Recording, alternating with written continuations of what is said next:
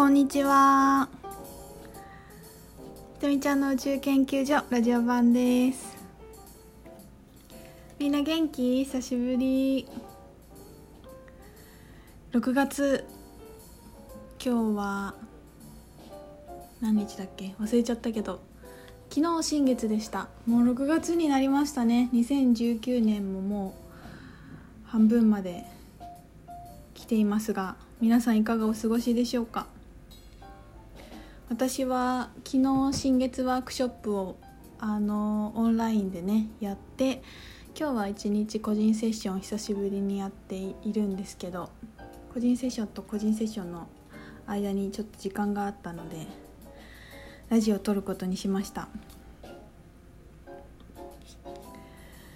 最近の話はねあそう最近ねあそうそう。あのこの間スタイルクリエーションの第3回目があって前回それの前に撮ったのかな？ねやるよみたいな話をして終わった気がするんですけどあの市中水明とタロットの周期、まあ、数比あとホロスコープで自分を見ていくっていうのを2日間かけてやるクラスでまあ本当にここが一番何て言うのかな盛り上がるところというか今まで3ヶ月間みんなでやってきたところの一つまとめに入るところかなと思っていて私もすごく面白いしあのみんなにも面白がってもらえたんじゃないかなと思う第3回目でした。なんかねあの私の中にね第3回目でやるのがすごい大事なんですよ。まず自分を知るっていうところだからみんな1回目にやってもいいって思いそうな気もするんだけど私の中ではやっぱり自分の体の構造とか頭の考え方の癖とか、まあ、心理的なことも含め、まあ、その感情とか思考とか体のバランスっていうところ一度見直一度見直すんですよね第1回目第2回目でそういうのを知っていって見直して実際2ヶ月かけて実践してみて日々。でやっていくと自分っていうのがやっぱそれだけでもかなり分かってくると思うんですよね。であれ本当は私ってこうだったのかなとかこういうふうに自分のこと思い込んでたんだけど本当はこういうふうに今思ってることに気づいたっていうことがもう本当日々日々繰り返し起きてくるんですよ。でそれをやっぱ23ヶ月ぐらいやった後に答え合わせのようにそこをやるとやっぱりなっていうあの思考だけじゃなくてこの23ヶ月実際にやってきた実践を踏まえてそれを見れるからすごくいいないいんじゃないかなと思っていてそのタイミングでやってるんですね。でもうなんかさ本当面白くてもうみんなそのまま星を生きているというかもうなんかニヤニヤしながら作っていました。で何ていうかそういうので何が分かるかっていうと私の考え方はあのその人のこじらせ方が分かると思っててネガティブなに触れ方とかうまくいかない時にどうなるのかっていうパターンが書き込まれてる感じに見えるんですよね。だからねその行動パターンとか考え方の癖も本当によくわかるしすごくま具体的なアドバイスをしていけるよね。で、まあ、前回も話したかな。あの市中水明とかホロスコープの私の捉え方は、まあ、人によってはそれは魂の姿だ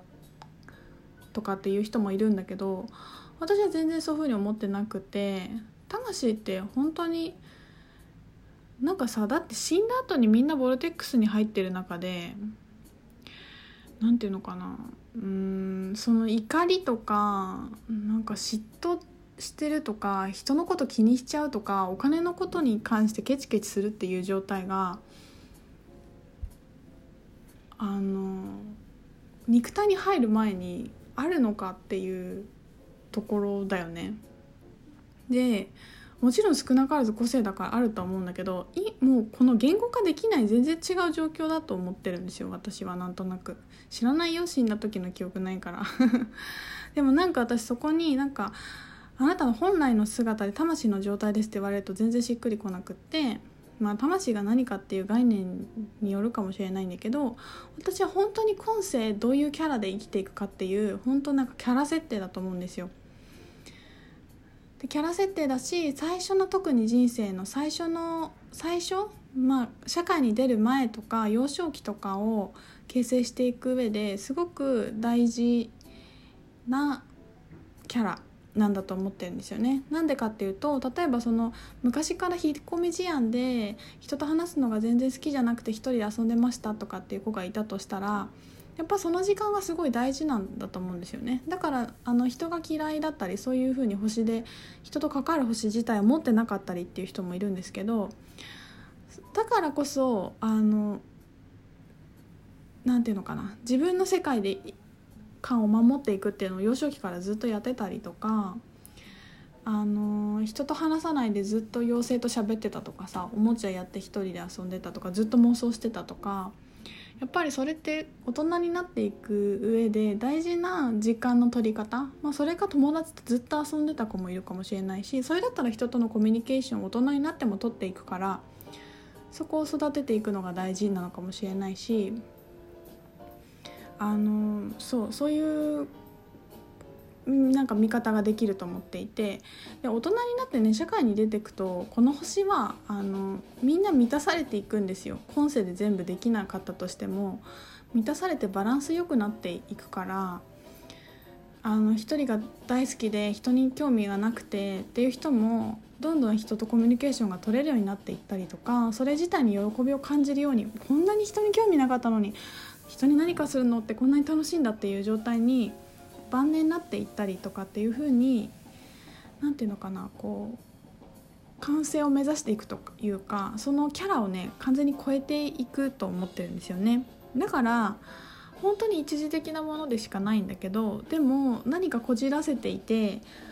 うまくいかないって感じてるんだったらすごく大事な、あのー、道しるべになるものだなっていうふうに思ってます。でもやっぱりそのね数比あのホロスコープとか数比とかって結局全部アカシックレコードが元なのでその個人の記録がさベースだからアカシックレコードの言語化とも言えるしそれをベースでアカシック読むとなんでそういうものを持ってきてるのかっていうのが魂のストーリーの中でその過去世の関係性とか未来世のこういうふうに魂がストーリーを歩んでいくために今世これがしたいんだっていうなんかその前後が分かったりもするからだか最後みんなねあのリーディングで終わるんですけどなんかねそうもう何て言うのかな一つも不必要なところがなく私はてなんかその第3回目を組めている感じがねしています。そうでなんかその例えばうんとやっぱりやっていくと数比で出す自分もホロスコープで出す自分もね数比あの市中水面で出す自分も結構ほんとリンクしてくる。分かりやすくあの違う言い方をしてるだけで本当で同じように出てくるなって思うんだけど私やっぱ最近市中水面がすごい面白くて一人でめちゃめちゃ研究してるんですけどなんかねうんとその中に「召喚」っていう傷に「巻」って書くあの星があるのね。私は召喚2つも持ってるんですよ。で、まあ、どういう星かっていうと一般的には美意識の星とか、まあ、表現するとかデザイナーとかアーティストが持ってる星って言われるんですけどなんなんで美意識って言われるかっていうところを探っていくと要はあのすごい、まあ、繊細なんですよね。すごく繊細な星で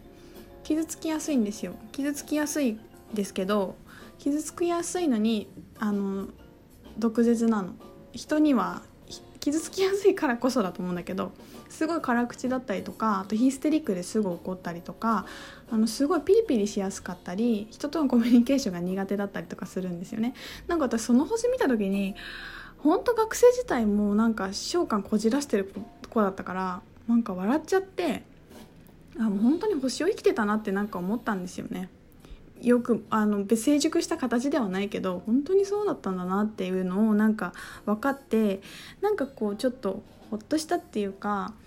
なんかしょうがないなってなんか思えてあげたんですよね。もう本当にずっとピリピリしてたから。なんかでもそれはどういうなんかね学生時代とかずっとコンテストとか出してるなんかストイックなファッション学生だったんですよ私。で毎回次のコンテストとかに向けてとか次の課題に向けてとかなんかいつも作ってたしなんかこう自分の世界観とかうまく表現できなかったりとかなんか結構てかずっとイライラしてたんだよね。ずっとなんか怒ってたしなんかしかめ面してる子だったんですけどまあ相当そっちの感じに行き切ってたなと思っててであの社会人になってもまあ現場がピリピリしてるわけですよ。会社がね。でピリピリしてる先輩ばっかりだったしでなんでかなって思ったんだけどやっぱみんな召喚持ってたんじゃないかなと思って。召喚持ちばっかり合わさってたかもしれないみたいな。でそのピリピリするのは何でとかすすぐ怒るとか機嫌が悪くなるっていうのはなななんでそうなるかっていうとあの召喚の場合はあの細かいことに本当に気になるっていうことが多分ね根源的なところだと思うんですよね召喚の場合はね。皆さん市中水面で検索すると出てくるので傷っていうにあの缶っていうのがあったらあのある人は一緒に聞いてもらえるといいなと思うんですけど。あでもちょっと待ってね後半戦に続きます。